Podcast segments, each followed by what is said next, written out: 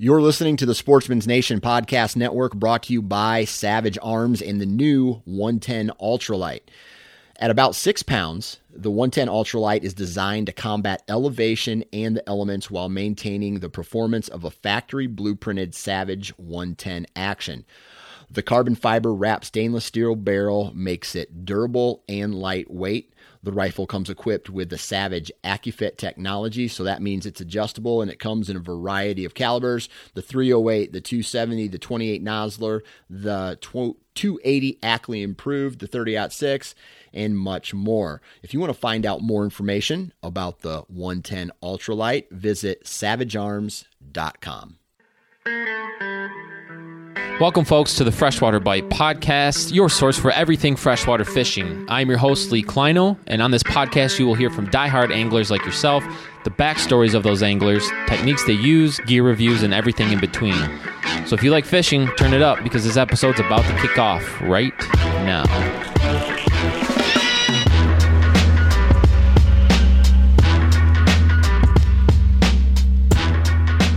Hey, we're back. We're here again for another podcast episode, and so are you. Thank you for being here. This is episode number 52, and my guest today is Brian Evie. This podcast episode is a little bit different. Brian is someone who I feel is a very good photographer, and I wanted to get him on the podcast because, as we know, as popularity has grown in the past and it continues to grow with Instagram and social media, you know, I feel that this is the positive and the optimistic side of me. That photography has really brought and shown and told stories of, uh, you know, my fellow anglers and hunters in the field. You know, maybe bring new light to the mainstream or folks who have never known too much about hunting and fishing in the past have now maybe seen on Instagram through good photos and good storytelling through photos, you know, what it's all about and maybe hopefully change their perspective and get more folks into or into fishing or into hunting. Just my opinion, just my optimism. Um, but anyways, I picked up a camera probably I don't know two years ago. I listen. My photos are nothing compared to Brian's. I'm not that good of a photographer, but I enjoy learning and pushing myself to become a better photographer. Uh, and I think I wanted to have Brian on the podcast to kind of tell his story about how he got into it. Brian hasn't been, you know, doing photography for that long, but he's shot way up super fast, in my opinion. And he is taking photos with some of the most famous bass anglers in the world. And it'd be great if you guys could listen to his story because I think you're going to find it very intriguing. And I want Brian to kind of break down the process and kind of the the the things that he learned throughout you know learning to shoot photography and what he has found helpful lenses bodies all that kind of stuff and what cameras to get and also how to go through the camera and the different settings and what you need to adjust to take that per- perfect photo. So without any further ado give it up for my friend brian evie. Hope you guys enjoy this one. There you are. Hey brian. Hey how's it going? How you doing buddy? Good how about you? Good. All right. Well uh you know, I just want to say first off, thank you for agreeing to do this. This is um, this is something I think I've been wanting to do for a long time uh, to get someone on here with, especially with, you know, the significance of more and more folks getting into, you know, trying to take high, higher quality photos and Instagram and all that kind of stuff. And, um, yeah. you know, people, I'm super amateur when it comes to any type of photography, but I thought it'd be someone, it'd be good to get somebody on here who I feel is way, you know, way above me and of my expertise. and uh, you could uh, help, help, help us all out and understand it a little bit better. Yeah. Yeah, absolutely. But uh, I appreciate that. I still feel like I'm a pretty novice, but oh man, if anyone listening to this, they need to go to your Instagram because I think your your Instagram is pretty dope, and it's uh, Brian Evie underscore photo. Anybody listening right now, head on out there and check them out. But um, before we get too far down that rabbit hole, uh, tell everybody you know a little bit about yourself and uh, where you where you kind of grew up and uh, how you got into fishing. Yeah, so my name's Brian Evie uh, from Lansing, Michigan. Um, grew up fishing. We had a cottage up in Ionia, so I grew up fishing uh, just for largemouth bass off the dock. Um, we have pictures of me dragging around stringers when I was younger. So uh, just bass and crappie and bluegill. So um, kind of got that passion from there. Um, and then I kind of lost it in high school. I was kind of more focused on other things and um, uh, of you know things that kids in high school do, and then uh, got into college and uh, I met someone. Uh, I played football in college and I had a teammate who was a huge fisherman, who's actually a guide now up in Alpena. Oh no shit! And, where'd you uh, where'd you yeah. play at?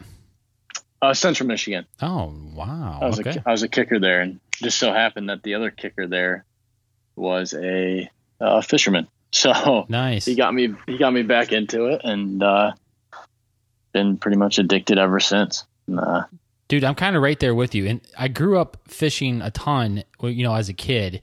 And there was like a period in high school, like you said, like maybe my freshman, sophomore year, a little bit of my junior year, where I kind of lost the, I don't know, just so much going on with sports and everything else. And then, yeah, um, you know, and then I started to, you know, to fish Erie more and more for walleye my junior and senior year. And then, you know, ever since then, it's been uh, a, a progression uh, into what it is now. But I feel you. I know exactly what you're talking about. Yeah, yeah, and I, uh, I mean, I still fished in high school and hunted, but I just I didn't do it as much as I, you know, I go back, I look back, and I regret not doing it as much. But Right. um, I've definitely made up for it now because I do it all the time or whenever I can. So, uh, Yeah, you Yeah. you seem like a a bass dude for sure, but maybe even a little bit more into smallmouth now. yeah, yeah, I've always been ever since I've caught smallmouth, which I was younger when I did before high school.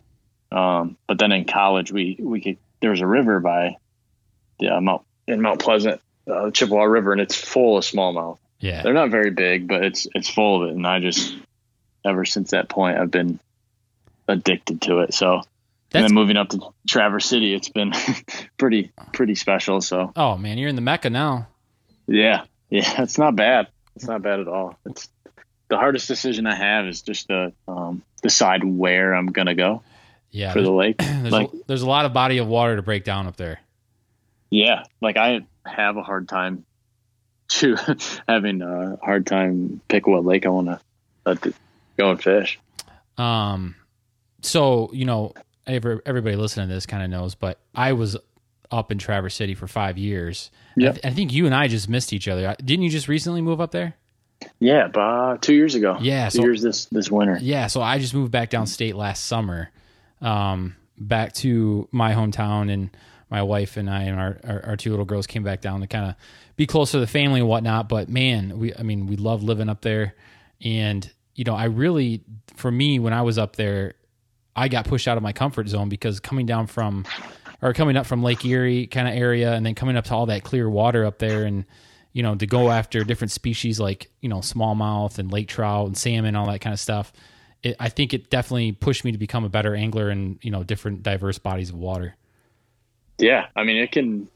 It's a lot tougher than I've ever experienced. I mean, I grew up in Lansing, so all the water's pretty pretty dirty, and um, going up there and trying to catch fish in 50 foot of water sometimes. I mean, we've caught them out in 60 foot of water, and uh, you know that's out of my comfort zone. That's out of a lot of people's comfort zone. You got to be able to fish in 60 foot of water where it takes a minute to get down to the bottom. Or, Yeah, so it's it's definitely uh, had its challenges, but there's a lot of rewards if you get out of your comfort zone in anything in life, but yeah. especially in fishing. So You know, one of my funnest inland lakes to fish up there was uh, I was just down the road from it, maybe a mile, if that, was South Lake Leelanau.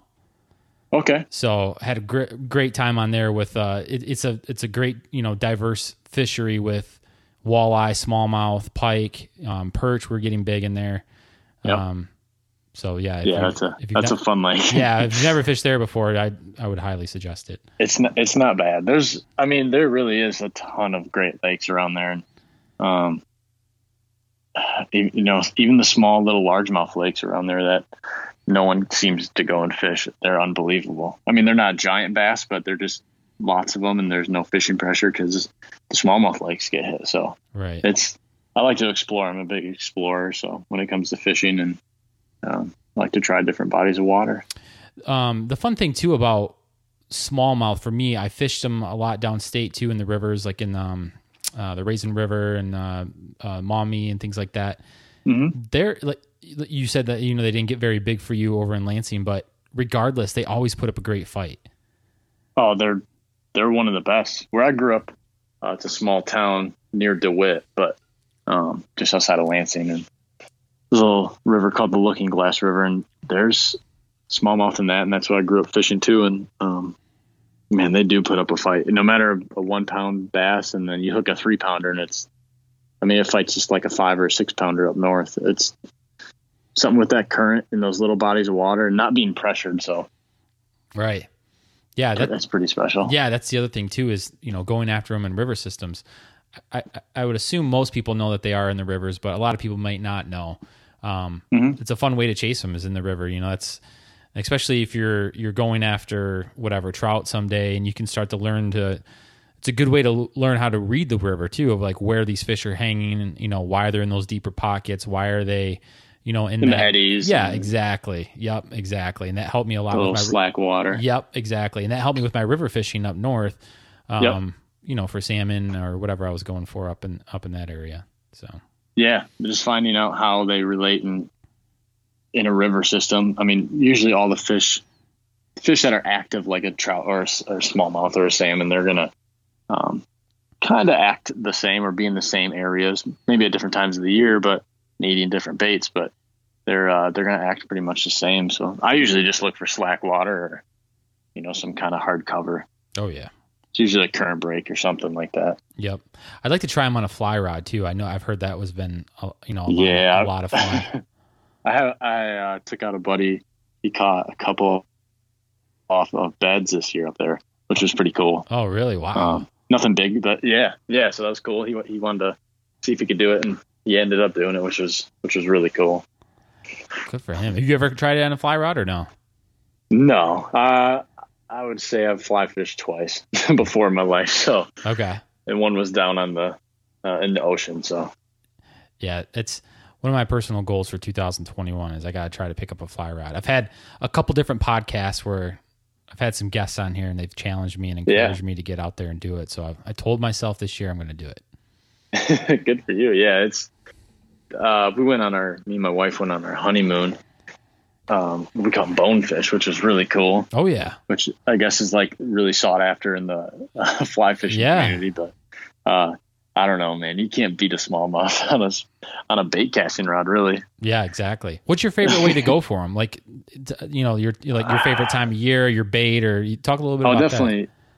Uh, my favorite time of year is definitely the spring. Okay. Uh, it just seems like they're super active, and it's getting warmer instead of colder, so it's getting easier to catch them instead of vice versa. As of now, it's goes from a hard time of year, at least for me, to there's like a little window in the fall where they're eating a lot, which was this past weekend. Um, and uh, but in the spring, it, it's usually good for months on end. Um, but I like I love spin, spinner bait okay. when it's windy or a drop. I love a drop shot. Drop shot. Big big uh, spinning reel fisherman for sure. Uh, a lot of guys like them on the baitcaster, which I do for certain things, but that spinning reel is just fun.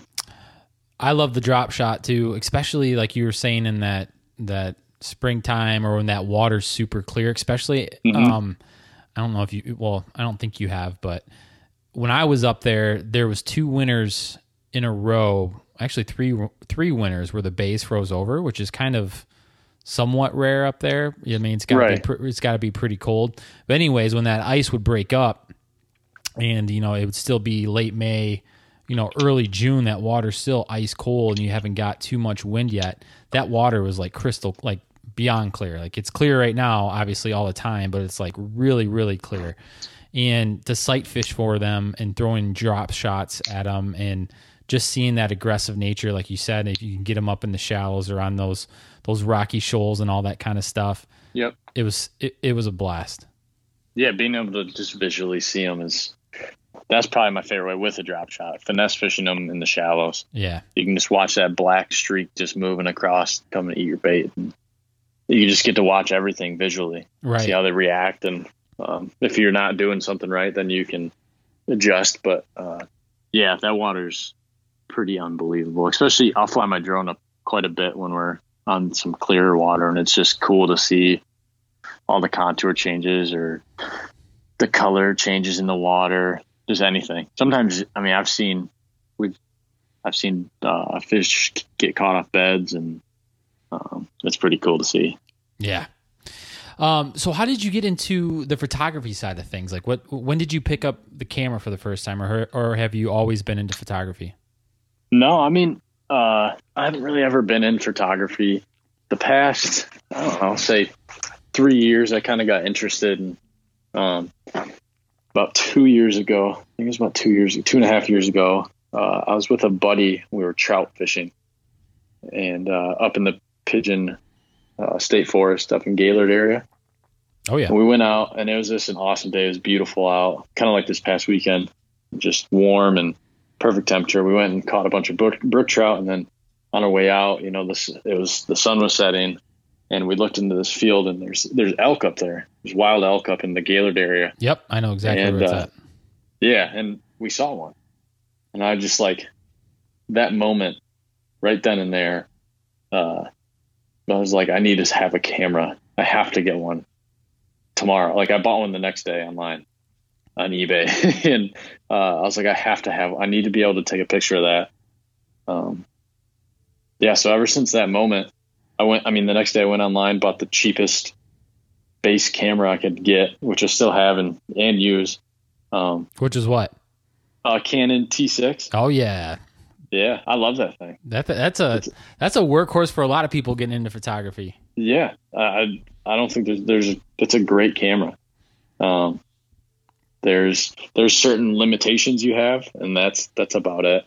Um, just in terms of your ISOs and stuff like that, and shutter speeds, and really just the uh, the ISOs. But um, yeah. So since that time, since that moment, literally that moment, I still remember all the time, and uh, that just solidified that I wanted a camera. And I never thought I would be taking pictures of, say, Kevin Van Dam or Mark Zona or filming for certain people or the Bassmasters. I didn't even think I'd ever film, but um, I bought that camera solely for taking pictures of wildlife. And I did that every single day. I went out and took pictures of deer um, in my parents' property when I was living at home. Um, and just it kind of just grew from there. Started taking pictures of random products for hunting and fishing, and um, kind of went up from there. But yeah, and hindsight, or not hindsight, but in correlation with going out and looking for wildlife right before deer season, I ended up finding giant bucks in our property and, and patterning them mm-hmm. just from taking pictures of them. So that was that was really cool.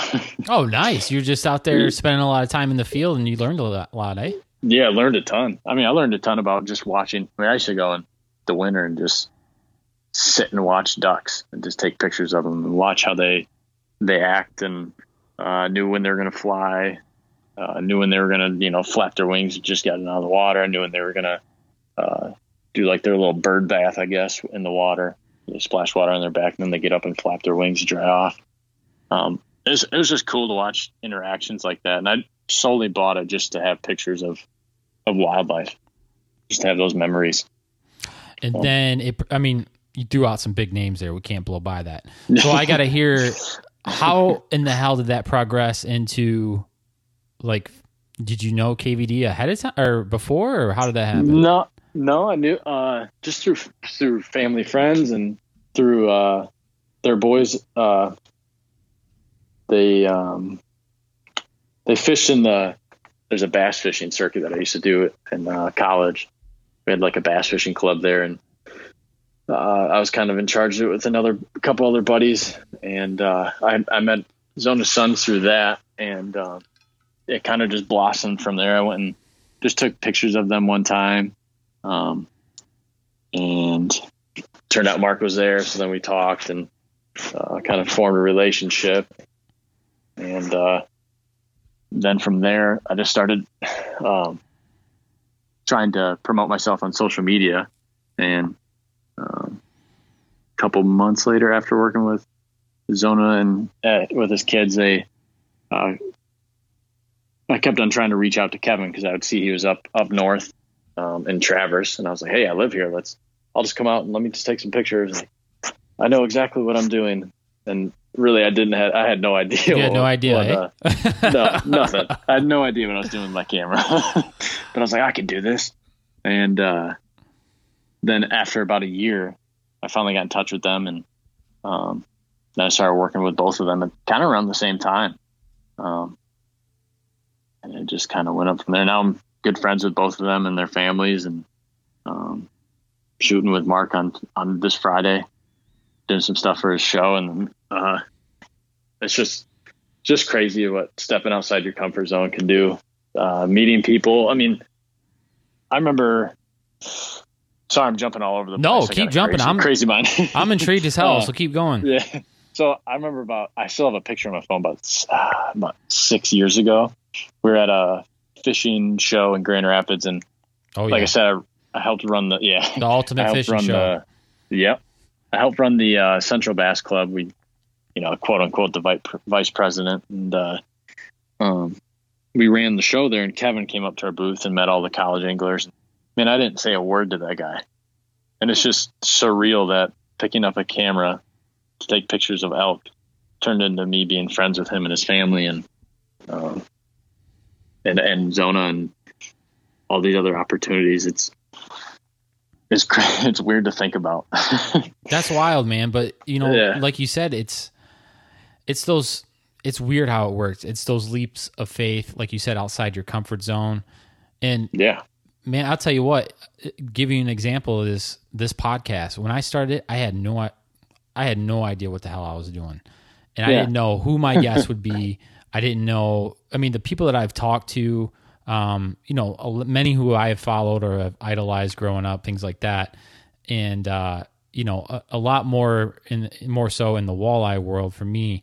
But just to get to talk to them and reaching out and like, you know, sending a message to see if they would reply and they would get back to me. I'm like, holy shit, they got back Yeah, to me. no. Now I really gotta, I actually gotta get my shit together and you know interview them. But um, it it's moments like that. If you don't do it, I think the regret would be a lot more looking back on it later on down the road. You know what I mean?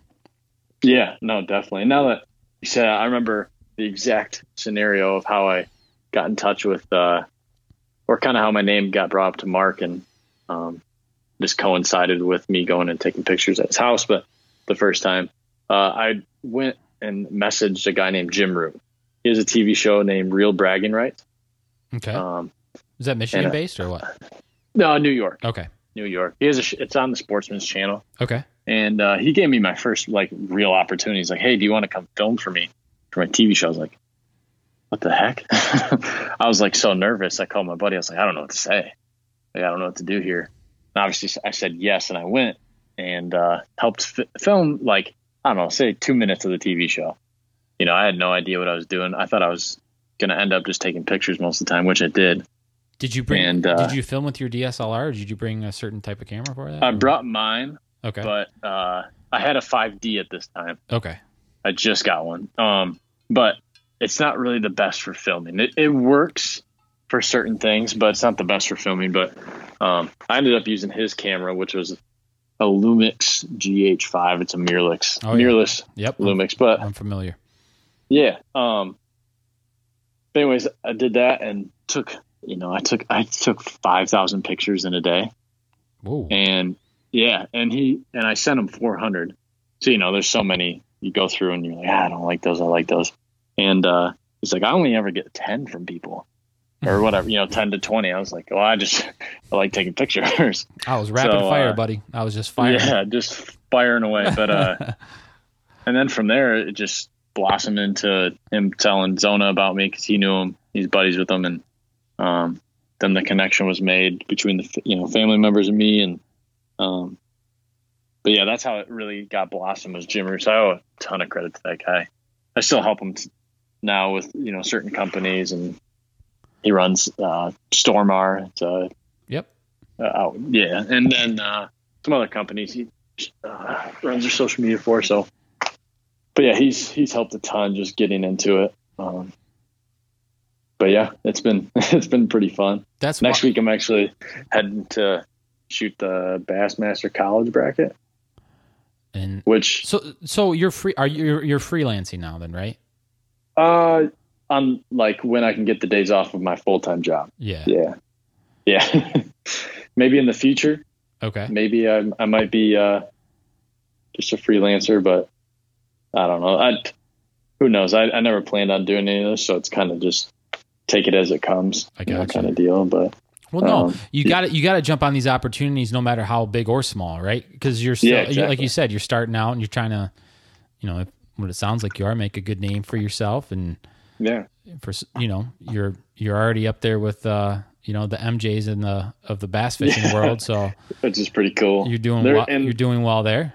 Yeah, and those guys, Zona and Kevin, those guys are. I mean, what you see on camera with Zona is exactly what you get all the time, and it's so funny. you don't you don't stop laughing the whole time, and uh, which is cool to see. And then Kevin's just a genuine, just wants to help human being, just a good dude. That um, that's good to hear, man, because sometimes you don't Yeah. know. I mean, especially someone like Kevin Van Dam, who's, I mean, you know, Bass Pro sponsored and Yeah, Nitro boats and everything else. You're just like, whoa, you know. yeah, he's one just like everyone else. I mean, it's it's pretty unbelievable. Yeah. There, I mean, yeah, he's there's nothing different about him than say you or me. If we were gonna all go get a beer, you wouldn't notice any difference. No cockiness at all. And, um, yeah, he's just a helpful, helpful dude. He, uh, yeah, just a good dude. Well, that's good. We to, actually good to hear. another cool, some other cool people I got to meet. uh, and I don't like just dropping names, but I thought you might think this is No, cool. Uh, yeah, he, Kevin asked or told me that uh, Luke Bryan and Johnny Morris were coming up to go fishing in Traverse Bay, so I got to meet them too, Get the hell out of here. uh, pretty cool. no, no, I didn't know cool. Luke Bryan fished those guys- fish, let alone came to Traverse City to fish. Yeah. Hu- huge fisherman. That's wild, man. Yeah, and So- he was same thing. Those him and Johnny are the nicest guys I've ever met. You know, with all the fame and whatever money they are and people they meet, they're down to earth So he's hunting and fishing and loving every day. For sure. it was cool to That's see. a that. It country song, really- everybody. really if you don't to- know who Luke Bryan Yeah. is, that's a country song. It's one of the ones he sings. yeah, he's he's uh, yeah, they're they're really cool people. Damn, dude, that's cool. Good for you. Yeah, yeah, it's pretty pretty awesome. Pretty awesome moments. So I want to kind of get into, or, or I I guess before we do that, I got one more Mm-hmm. question. When did you know that, or what moment, I guess I should ask, when you were like, hey, I'm going to give this a lot of attention. I'm going to kind of go all in on this, you know, this new hobby of mine, if you want to call it that, when you had your Canon T6. Yeah, What was that moment, or was there like a photo or a photo session where you're like, yeah, I'm gonna I'm gonna up my game here. when my first time I had a company share photo online, like a like uh, Gander Outdoors, Okay. when they shared it, I was like, "What the heck?" Can you can you walk us through that photo or what photo that was, or, Yeah, kind of so- talk about the day of I- shooting it, all that kind of stuff? Yeah, I was actually with, ironic enough, the same guy I was with that the day I decided I wanted to uh, get a camera when we saw the elk, Okay. and then I was with another good buddy, and uh, we went fishing on, or not fishing, we went waterfowl hunting on uh, Saginaw Bay. Oh yeah. and uh, the water was 33 degrees. And uh, just remember this part because I had wader, I had some waders on, hmm but they had holes. They had holes in them. Oh yeah, I've been there, brother. yeah, and we were standing out there, you know, waist deep, 33 degrees. I'm out there just taking pictures most of the time. Um, and uh, it was foggy, and he had a headlamp on, and uh, the light just came through the fog perfectly. And I took a picture of him, you know, fake shooting at some ducks, and uh, and it just turned out to be a really cool picture. Um, and now I could, you know, not to my own horn, but I think I can make it a lot cooler. But that one picture kind of, like you said, solidified my mindset of, hey, maybe I can do something with this. Maybe I can get a free T-shirt. I don't know. Yeah. Uh, I had no idea what it was going to happen. I was just taking pictures for fun, and uh, I was like, hey, maybe I can do something with this. And then I just started taking it more seriously, whether I was going to pursue it at all or not. But um, yeah, Cool. now I'm pretty, pretty much all in on it. No, That's th- for sure. it's those moments. That's why I was curious to have you break it down, where it's like, Yeah. y- you know the details so well, and whatever that pursuit is in life, you're just like, you know what, I'm going to give it my all, or I'm going to give this a lot of attention, and you know, take it Yeah. to the next level, kind of thing. Yeah, and I, I've never even thought about that. So thank you. it's cool to think about, but yeah, I've just the other part is I've had a lot of good friends to help me out with pictures too. They take their time and you know we create stuff or take time out of our hunting or fishing just to take pictures. So How did you how did you learn the the ins and outs of a camera, like finding your way around it? I'm yeah, I'm for me, I'm like I said, I'm shit compared to you, but what I have learned over the, the I'd say the past year and a half, where I've I've found myself taking better photos in my mind, um, regardless of what anybody thinks on social. But what what clicked for me or what helped me was really living in manual mode yep, and forcing myself, even if I took crappy photos, to really say, why was that crappy? Okay, let me go back and figure out what I should have did differently. Um, you know, I was watching YouTube videos. Um, you know, I was really diving into um, the camera, basically. I, you know, living with Yeah. it. You know, it, it was always on me, and I was taking crappy photos and you know learning from that. Kind of talk about how you learned how to do that, or I'm curious to hear about your process. yeah. So fortunately, my mother-in-law is a professional photographer. Oh, So that is a huge. She does portraits and school photography and stuff like that. You Yeah. know, like headshots. So she knows, you know, everything about manual mode. Um, so she she really helped me get started with my T6. She's she's a Canon shooter too. So um, that's huge. I mean, she's been the reason why I learned all this stuff. Um, and I started just automatic mode. I didn't even know what autofocus was first time I went out. Okay. I just started taking pictures of a deer and uh and I was like, why is it blurry? it was really cool. I got like 10 feet or like 10 yards from a 10 point, but it was kind of blurry. So I was like, oh, I got to figure out what that is. And then she told me, you know, autofocus. And then I was like, oh, that's what that means. And then uh, I got out of automatic and went to, I think it was TV, um, which I never, I don't use that stuff anymore, but um, I really went kind of straight from automatic to to manual. Um, she, like I said, she's been a huge help. Uh, she gave me a little booklet she has. She teaches a camera class and just to get the basics of a camera. Um, and that helped a ton. And then another thing was YouTube, like you said, YouTube, YouTube, YouTube. I mean, I watch YouTube every day still, Right, and right. just I try I try and learn one thing, and I still take terrible pictures all the time. It's not like every picture that comes out of my camera is great. I, I'm good at editing, not fantastic, but pretty good. But uh, what do you use? Lightroom, Yeah, baby. and and I try and go in and out of Photoshop because the coloring's a little different on there too. okay. I like I'll edit in Lightroom and then go into Photoshop, and then you can uh, do selective coloring, kind of just like in Lightroom. But it's a little di- it's it's I'm terrible at Photoshop, man. I'm so terrible. Yeah. I got oh I'm uh, yeah that's something that's like when I every time I open it, I'm like, damn, it's I don't even want to learn it. Like it's just too much for me. But maybe I need to get into it. hmm. There's I just watch a YouTube, just watch basics of you of Photoshop on YouTube. That's, I mean, I I don't know much at all. I don't, and I don't like to try and fake stuff. I've Mhm. done a couple fake photos of, uh, quote unquote composites, but I, I think they're just fake. But and they turn out really cool. I'll use it to you know get rid of things on someone's face or you know something that, a blemish. But I'm not gonna super alter the picture, or I try not to. Sometimes it's cool to, and knowing how to is a good tool to have. Okay. But I try and I try and create stuff naturally, like with lighting and uh, just lighting in general, and the scenes, and try and be creative in that aspect. But sometimes it is cool to have Photoshop to alter a picture, which there's nothing wrong with that. I just it's cooler to get it by creating it in its natural environment. But uh, that's besides fact. So learning, I um, like I said, I went from automatic to manual, um, and then teaching teaching camera classes because I got pretty good pretty fast with it. mm-hmm. Um, something just clicked, or I, I just would mess with everything.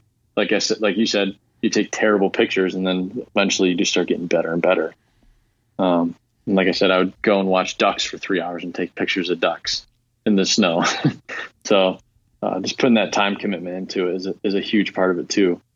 Um, but YouTube is probably number two behind my mother-in-law of teaching me. I mean, Peter McKinnon. I don't know if you've watched him. Oh yeah, he's he's pretty popular, but yeah, he's he's pretty good at explaining it. You know, I guess quote unquote, uh, dumbing it down for everyone. I mean, it's just he does some really good work on that, and then um, that's the guy I watch the most. I still watch him. Um, he has a uh, he has a very great personality and easy to listen to. Um, yeah, exactly. And once you watch enough of his videos, you can kind of fast forward through the stuff where, um, you know, you're going to get into the meat and potatoes of whatever you're trying to learn. Um, yep. He's also a Canon shooter, I believe, still, right? Yeah, which helps a ton. right. That's what I was going to ask you. Next question was, yeah. Um, I want to start. I, I want to talk a little bit about you know, let's let's give everybody talk about the T6. Okay, so like if I if I was brand new to to photography or I or I've never I'm gonna go buy um, a camera and I want to get into it, what yeah. would you recommend? I would say the T6 or another base model, a kit lens is what they call, or a kit camera. Okay. Um, a camera that comes with, you know, two or three different lenses um, that kind of covers, you know, from wide angle to a telephoto. Um, definitely a T6, and I bought mine straight off of eBay, which is, you know, it can be risky. It's a camera, so there can be glass damage or whatnot. But, um, you know, I bought mine for 300 bucks. Sometimes I think they run like 700 now, like Best Buy or whatnot. But I would, I would go with a kit camera. Um, it'll cover all the bases. And once you can not really master it, you don't need to be a master of that camera. But once you understand the basics and, um, if you find out you're truly interested in it, then you can go and upgrade from there. I mean, if you're not gonna, you know, unless if you're not gonna try and uh, invest into it or spend tons of time with it, there's no point to go up from there. But if you want to try and make something out of it, or just have a side hobby or just a hobby in general, then yeah, you should uh, upgrade into a more professional uh, full frame instead of a uh, crop sensor, which is um, the T6. Right. Explain but, explain that to folks. So like what he's describing to you guys right now when he says crop center or crop censored, um, you know, and then versus the full frame, that's when your price difference starts to go up significantly. So his entry yeah, level was a crop sensor. Kind of describe about you know why or wh- how is that different? I don't I, I don't know. I guess the the difference I know between the two is when you have a crop sensor, it's literally taking your picture and it's cropping it. So it's zooming in. So right. uh, I have a lens that's a 70 to 200. If I put it on my uh, full frame, frame camera, it's a true 70 to 200.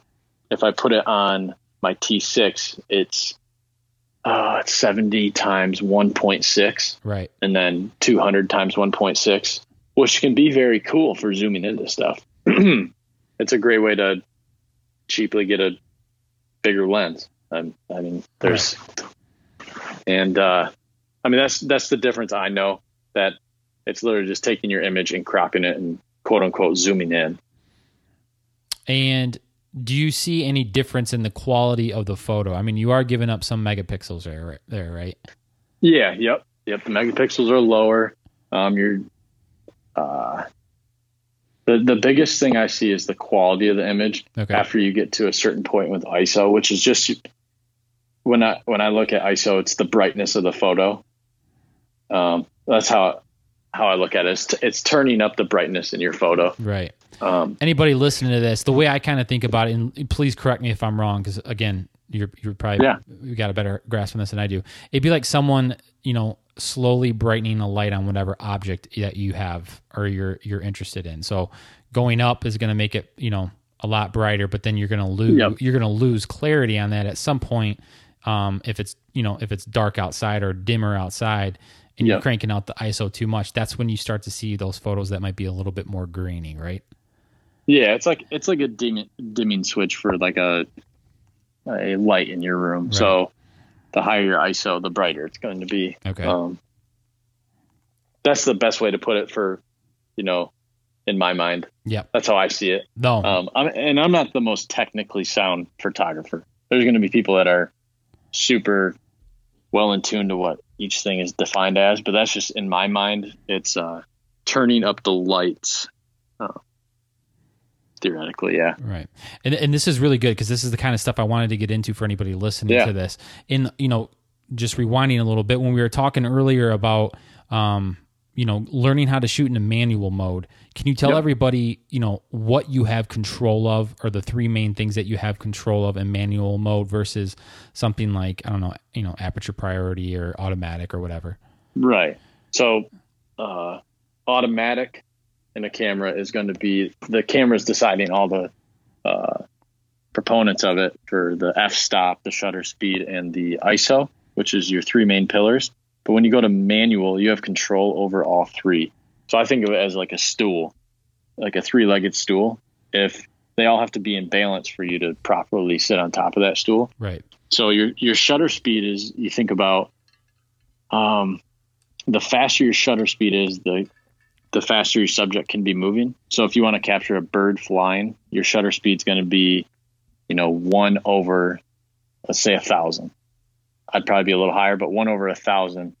Um, and then if you want to shoot something like a landscape or a nighttime photography or photo, you'd be uh, at like 10 seconds. So it'd be the opposite way, um, which is going to absorb light for 10 seconds. And then the other aspect is when you're taking the picture of the bird, it's absorbing light for one one thousandth of a second, and uh, so it's capturing crisp movement.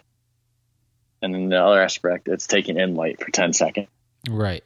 So or 30 seconds or whatever you might have it at. And then the f stop is kind of like, I think of it as my, as like, ah, there's two ways to describe it. So there's one way is the lower your f stop, the, I think of it as like an eye, like Yeah. an opened or closed eye. Yep. So when your eyes barely open, that's your f stop of like 1.8. Um, and then as you slowly open your eye wider and wider, that's when your f stop will go up. More light will come in, or not more light will come in. More light will be taken out. I'm not explaining this right.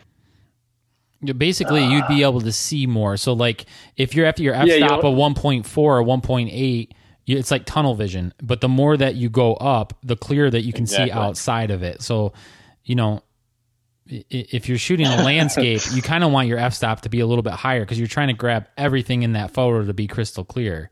Yeah, exactly. Yeah, kind of. I mean, that's the way I think about it. Yeah, yeah. I mean, I was trying to. explain. I shouldn't have put the light in there because. Uh, But yeah, that's not right. It's just it's just your depth of field right, is what it is. So it's like nowadays you have portrait mode on your iPhone. right. That's like a 1.8, and then you go to back to your normal mode on your iPhone. It's like a F10. Right. It's just your depth of field. No, but you were right because every t- you know anybody listening to this, anytime you change one of these three pillars that he was talking about, it affects the light of your photo in some way, Yep. and you, and you'll be able to see that in real time on your screen. So you're like, all right, I'm going to dial my my ISO up. Okay, now that photo's blown out. You know what I mean? Or if I Exactly. if, if I f stop down too much, it's getting too dark. You know what I mean? So like exactly what you're saying. I know exactly what you're talking about with the light and everything. It, everything affects the photo, so that's why you have to really think about your subject or what you're trying to shoot before you before you go all in, and that's what that's what you know help you cut your teeth, and that's what's helping me cut my teeth right now. You know what I mean? Yeah, exactly. I mean, they all, like I said, it's a three seat stool or three pillars of photography of basics is that they all work together. So if one is blown out, you can say your ISO's up at like 3200 and you want to make it darker. You can either take the ISO down or you can mess with the other two pillars and try and even it out. hmm Um, so that's how I've always thought of it as there's three pillars, and that's how I was taught by my mother-in-law is that uh, they all work together. If one's out of balance, you can mess with the other two to get it back um, to a clean-looking picture. Now, if certain things are too high, like your ISO, um, your picture is going to get very fuzzy and blown out and um, not have a good quality to it. Here's a selfish question for myself. Um, Uh-huh. you've been getting well. I think you know some of your nighttime shots are really good. Um, Mhm.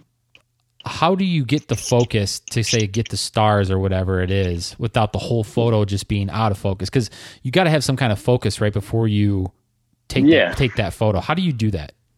Yes. So uh, I'll take a flashlight and I'll turn because I always use live view on my camera. That's another thing I'll want to talk about too. But Yeah. um, I'll use live view, and if you don't have a touch screen, this will make it harder. But um, take a camera wherever you want to focus, or not a camera, a flashlight, and, and focus your camera wherever that flashlight is, or wherever you want to f- focus it. Put your flashlight, and then once you get it focused, let go and turn it to manual focus immediately.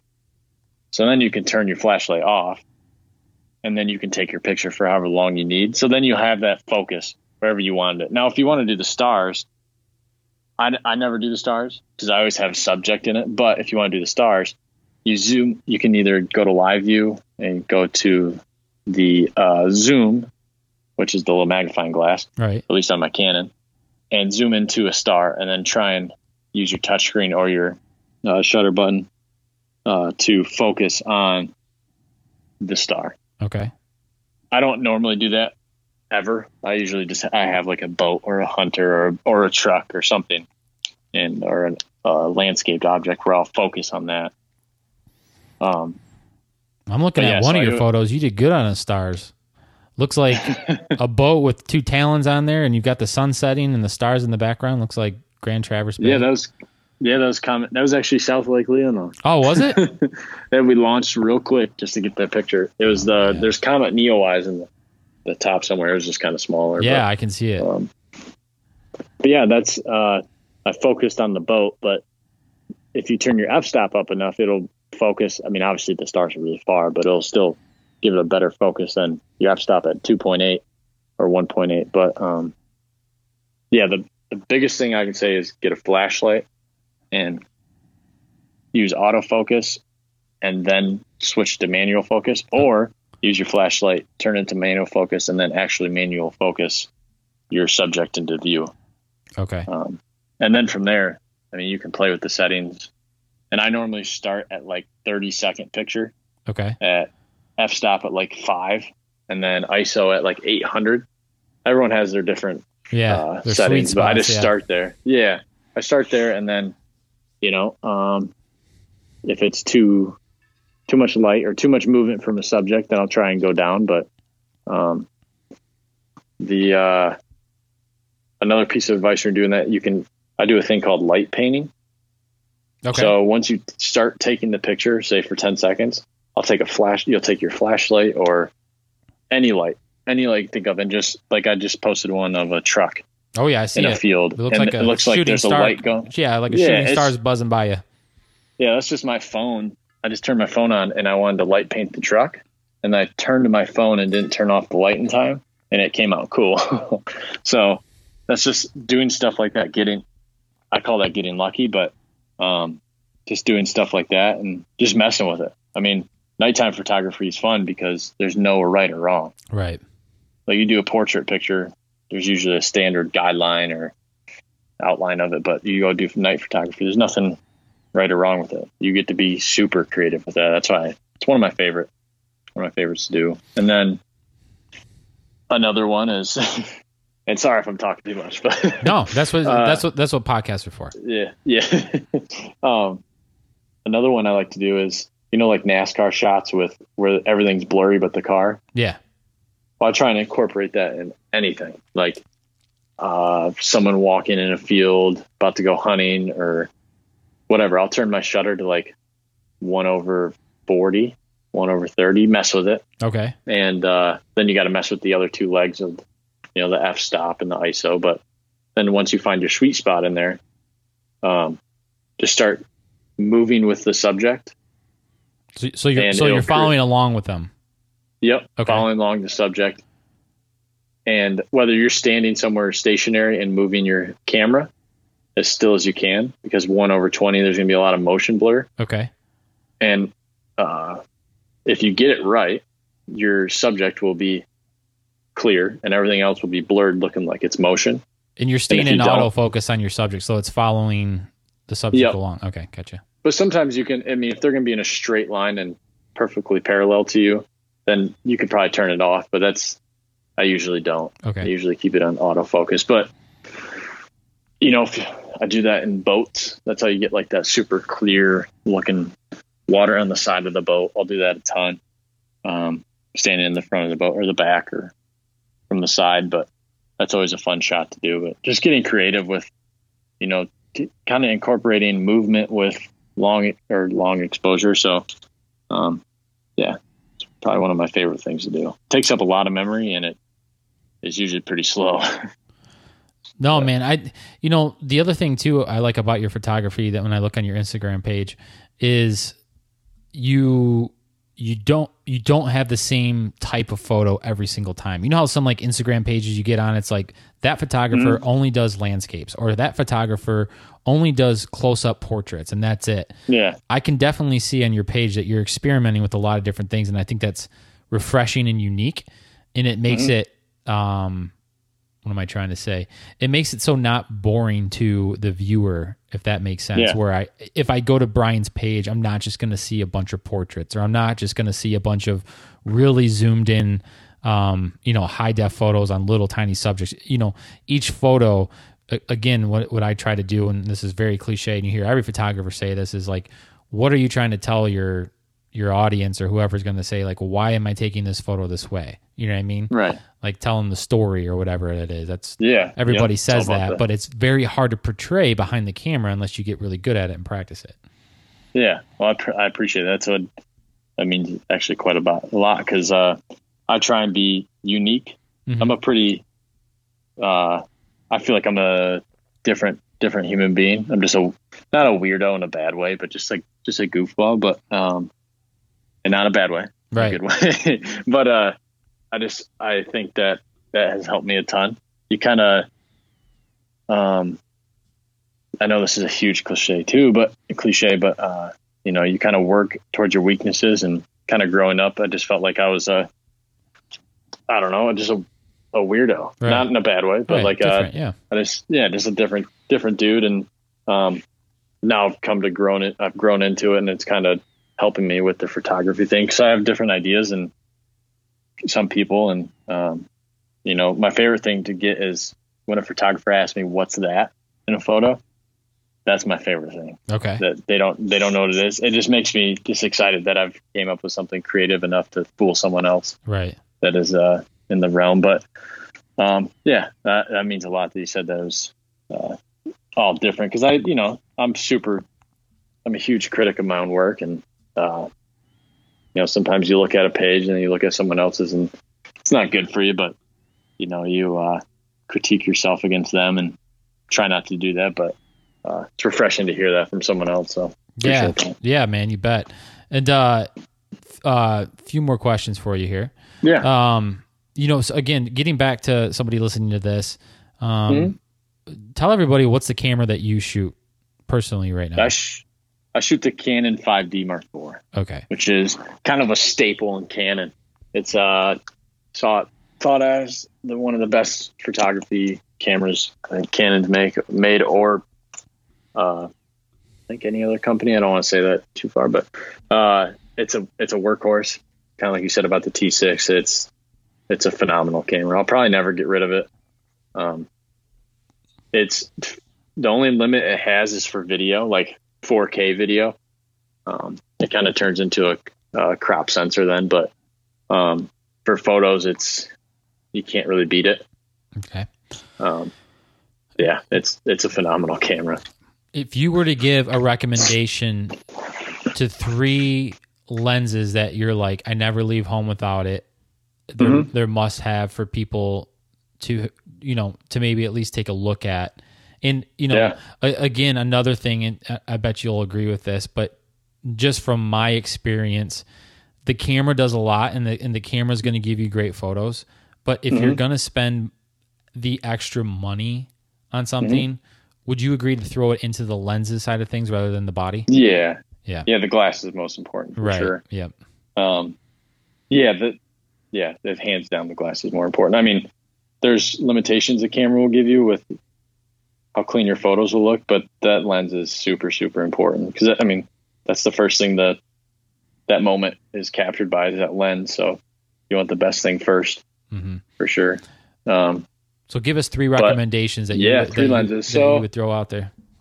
the 50 millimeter 1.8 that's a phenomenal lens it's like 125 bucks and uh i actually lost mine so uh, yeah i sent it into canon i sent it into canon to get fixed and uh neither of us can find it so Oh damn!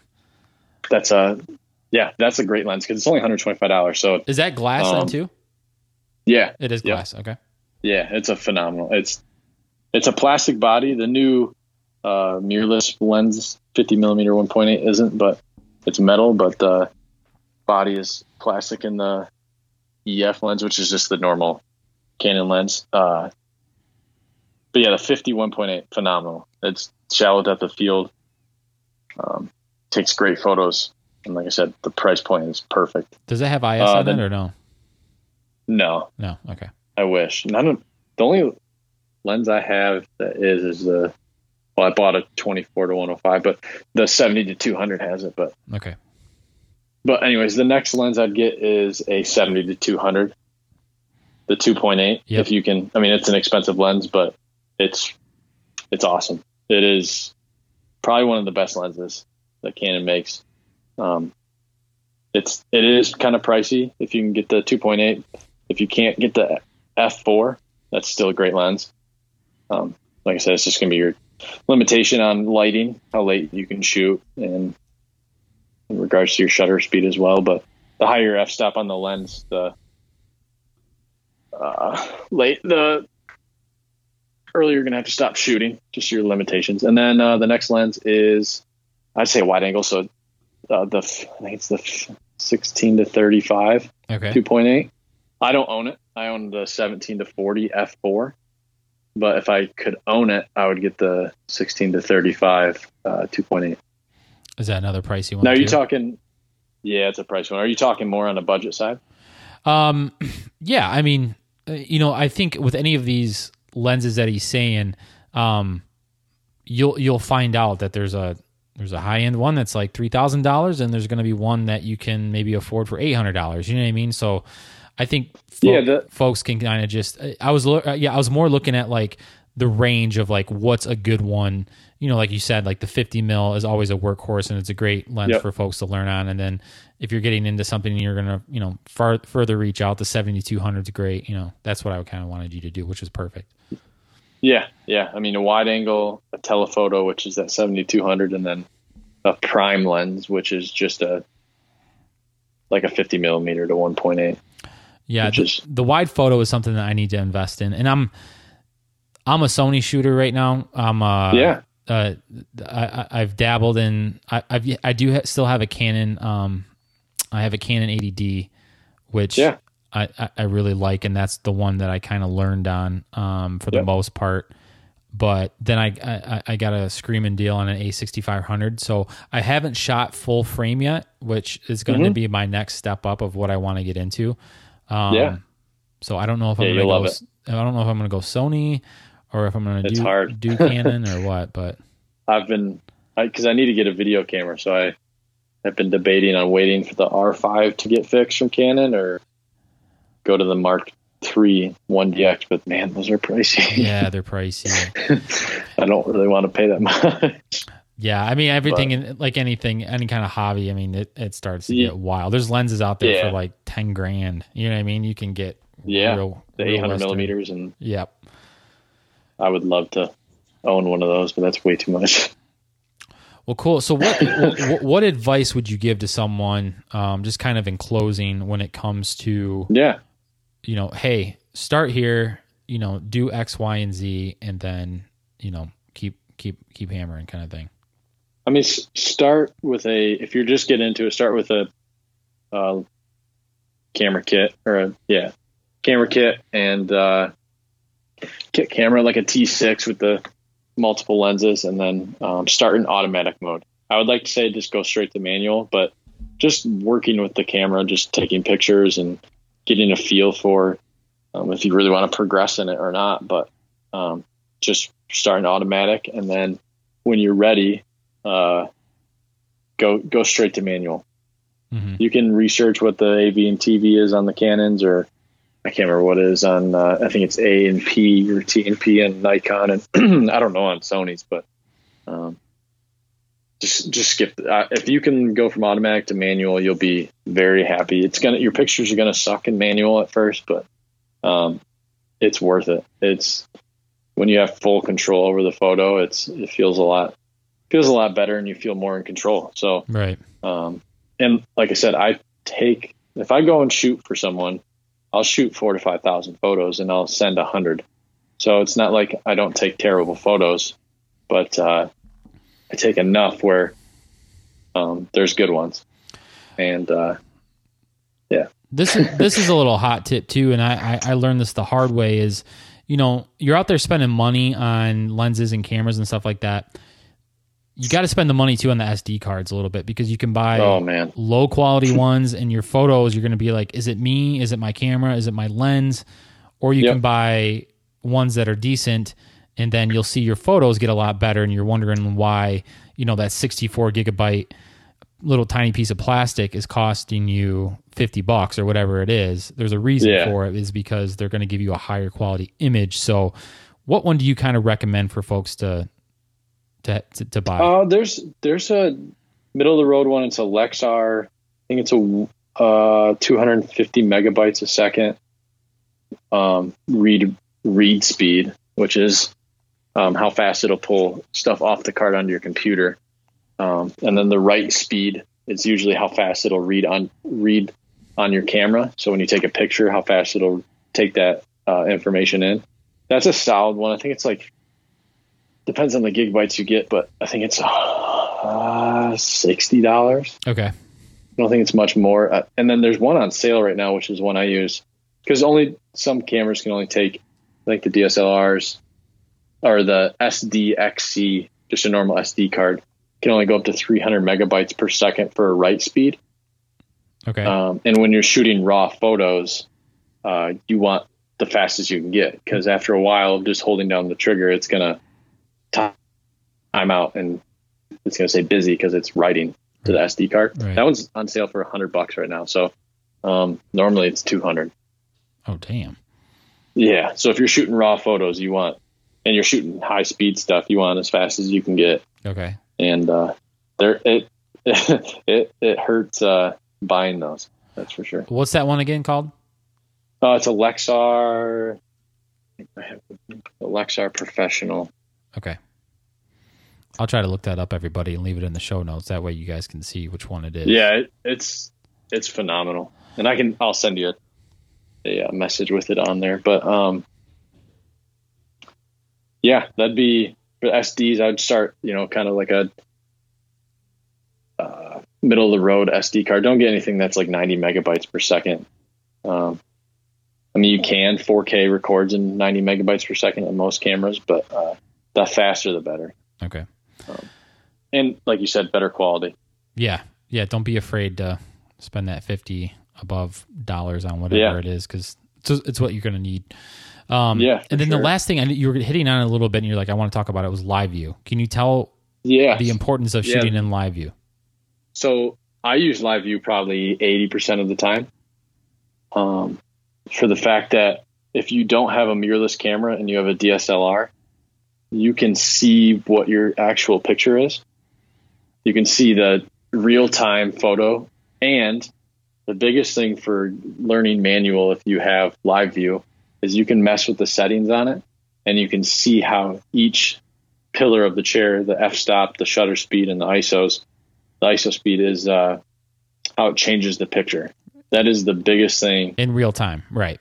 In real time. You can Yeah. see exactly how it changes your photo, Yep. and that is probably the biggest thing that taught me how to use manual was live live view. Now And I, I see mine through my viewfinder. Can you see that through yours Yeah. on your on your Canon, or are you looking at the back like the square screen? Uh, the square screen, Yeah, okay, yeah. See, okay. you have a mirrorless, right? Right. Sixty five hundred. Yeah. Yeah. See, on the DSLRs, they you can't see that Okay. through that uh, through your viewfinder. So that's the downfall of a DSLR is you can't see that. So if you have a mirrorless, you can just look through there and look through your viewfinder too and see the changes as well, which is super beneficial. Yeah.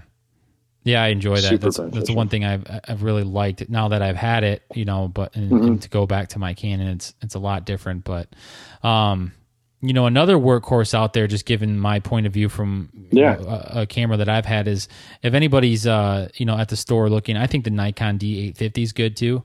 Uh, Mm-hmm. that's a that's a full frame. It's a great entry full frame. Um, Yeah. and it's a the, Nikon's been known for taking or having you know great photos. So anybody listening to this, that's another one. If you're if you're looking to get into um, a full frame camera, um, I suggest the the Nikon D850. It's I don't have it personally, but I did uh, rent it for a day and I loved it. Yeah. So, That's awesome. Yeah, it's there's so many cameras out there. Even just getting a point and shoot camera. yeah. And um, honestly, before I started getting, before I bought an actual DSLR, I would edit, you know, just on my phone, just you know, just edit pictures on my phone. Mhm. So I kind of had the drive for photography before that for about, I think I was doing that for a couple months before, but um, just seeing, you know, you can change stuff on your phone. You can download apps on your phone and um, where you can control the f stop and the ISO and the shutter speed. So maybe check out a couple of those. I don't know any of them off the top of my head, but um, you know, just being able to see how those three correlate within one another is probably one of the biggest things you can learn for photography for sure. Thanks, man. Well, hey, thank you for taking the time to, Yeah. you know, to explain a lot of this to us. I highly suggest folks, um, you know, follow along with you. Where can they find you at, or what kind of uh, handle do you want to throw out there for folks to come, you know, learn more yeah, about you? for Insta- usually for Instagram, I post almost every day, but uh, Brian Evie underscore photo. Um, and yeah, that's where I post most of my work and um, working on a website. So hopefully soon it'll be out there. Cool, man. Well, hey, everyone, follow along if you like bass fishing. If you just like the outdoors, he does more than just fishing photos. He's got duck hunting, deer hunting, um, you know, a lot of, uh, you know, just like storytelling behind, even if it's just getting up to the hunt or getting up to the fish or getting up to the cast.